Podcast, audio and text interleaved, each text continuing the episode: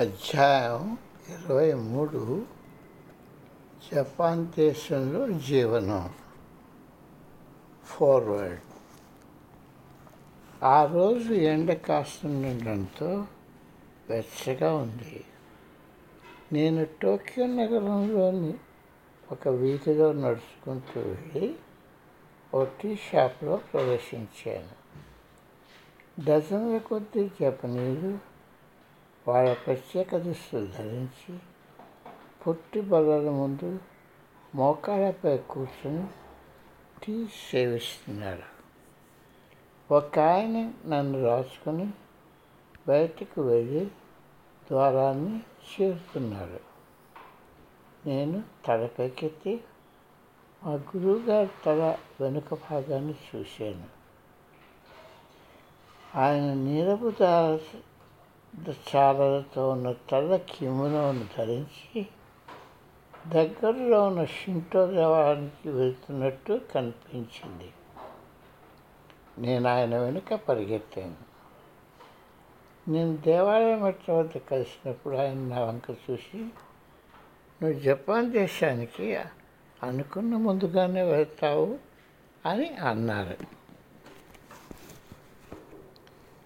సామాన్యంగా జరుగుతున్నట్లుగానే ఆ కళ ఆశించిన దానికన్నా ముందుగానే చెదిరిపోయింది.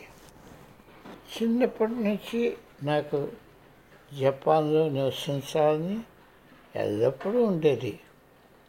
కళ వచ్చిన నాలుగు సంవత్సరాలకు నేను తెరసా టోక్యో నగరంలో కాలు పెట్టాము నా ఆఖరిసారి భారతదేశ పర్యటన ఆయన కొద్ది నెలలో హాన్సిడేలోనున్న మా అపార్ట్మెంట్కి స్వామీజీ వద్ద నుండి మేము త్వరలో జపాన్కి రావడానికి సంసిద్ధులం అవ్వాలని ఫోన్ వచ్చింది. ఆయన సుఖ్యో మహికారి అన్న ఆధ్యాత్మిక సంస్థ కేంద్రమైన అటమీలో బస ఉన్నారు. ప్రపంచ పర్యటన ముందుగా జపాన్ వచ్చినప్పుడు కలిసిన మొట్టమొదటి వ్యక్తి ఒకరాసాన్ ఈ సంస్థను స్థాపించారు. ఆ సమయంలో రెండవ ప్రపంచ సంగ్రామ గాయాల నుండి జపనీయులు తేరుకుంటున్నారు. దానిలో భాగంగా చాలా మత బృందాలు మొదలయ్యాయి వారి చక్రవర్తి దేవాంశ సంపూర్తిగా సాధకారకంగా చూడటం మానివేయడంతో విశ్రాంతి లేని ప్రజలు వారి పూర్వ స్థితికి రావడానికి మార్గనిర్దేశనానికి మతం వైపు దృష్టి సారించారు వారి సాంప్రదాయక మత వారి సాంప్రదాయక మత సిద్ధాంతాలను చాలా నూతన మత ధర్మశాస్త్రాలతో జోడించి నూతన జీవిత ఫిలాసఫీని రూపొందించుకుంటున్నారు. వాటిలో ఒకటైన ఒమోటో బకిడో మార్షల్ ఆర్ట్ మార్షల్ ఆర్ట్స్ వ్యవస్థాపకుడైన ఒక్కడాసాన్ని ప్రభావితం చేసింది. ఒక్కడాసాన్ మెల్లమెల్లగా తన నూతన సంస్థను విముక్తిని కలిగించేవి నయం చేసే పరిమితుల్లో కేంద్రీకృతం చేసి నీతివంతమైన జీవితం పైన సమాజం పట్ల భక్తి గురించి నొక్కి చెప్పారు.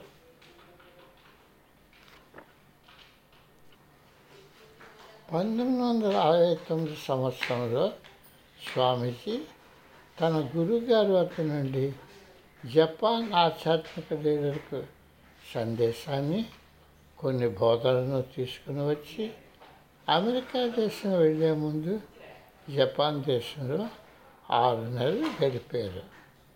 అప్పటి నుండి ఆయన జపనీయుల బృందాన్ని సంవత్సరానికి ఒకసారి సందర్శించేవారు. ఆయన వారి ఉత్సాహం దాతృత్వానికి పర్వతాల అందానికి సంస్థ వ్యవస్థాపకుని తనయ వారసురాలు అయిన కైజు సమ ఆశ్రిత రక్షణకు ముక్తుడయ్యేది తన వ్యవస్థాపకంతో ఎప్పుడో చర్చించిన అంతర్జాతీయ సమావేశాన్ని తప్పక జరపాలని పట్టుబట్టారు ఆ సమావేశ ముఖ్య ఉద్దేశము ఆధ్యాత్మికత ఆరోగ్యం మరియు శాస్త్రజ్ఞానంపై చర్చ. కానీ ప్రస్తుత ఆధ్యాత్మిక పెద్ద అది బృహత్కర కార్యక్రమాన్ని తన వ్యాకులతను తెలిపినప్పుడు స్వామీజీ ఆమెను కలత చెందవద్దని తన ఇద్దరు శిష్యులను సహాయంగా పంపుతానని ఆమెకు చెప్పారు. ఇదంతా ఆయన ఫోన్లో విశదీకరించినప్పుడు ఆయనకు మాపై ఉన్న నమ్మకానికి మేము తలమనకలయ్యాము. మా సామర్థ్యాన్ని ఆయన అక్కువ ఎక్కువ అంచనా వేసారేమో అన్న భావన వచ్చినా మేము ఆయనకు మా అపార్ట్మెంట్ని ఇచ్చివేసి ఈ పని చేయటానికి సాహసిస్తామని ఆయనకు వాగ్దానం చేసాము పెన్సిల్వేనియాను ఒక వారం రోజుల్లో వదిలి ఈ తూర్పు దేశానికి వెళ్తామనగా ఒక ఆదివారం మధ్యాహ్నం స్వామీజీ ఫిల్ మా తలుపు తట్టడం విని ఆశ్చర్యపోయాను. తెరసా అతిథుల కోసం టీ తయారు చేస్తుండగా స్వామీజీ ముదురు ఎరుపు రంగు పొందిన సోఫాలో కూర్చున్నారు.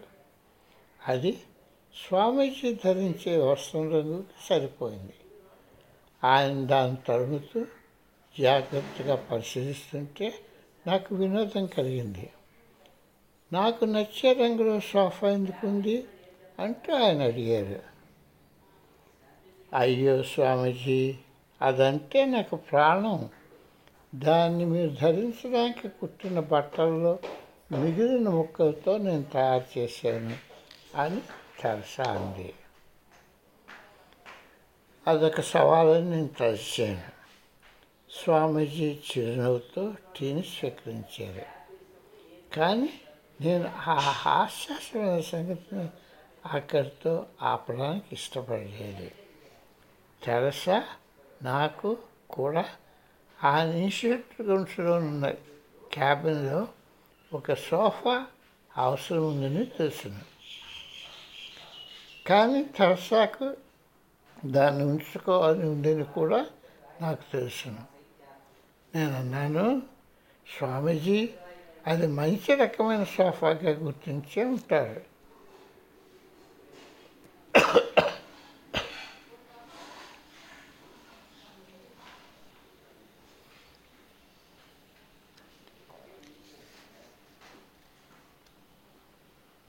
ముఖ్యంగా ఆ రంగు గురించి మేము దాన్ని సెలెక్ట్ చేసినాము మేము విదేశాలకు వెళ్ళినప్పుడు దాన్ని భర్తపరచాలని అనుకుంటున్నాము.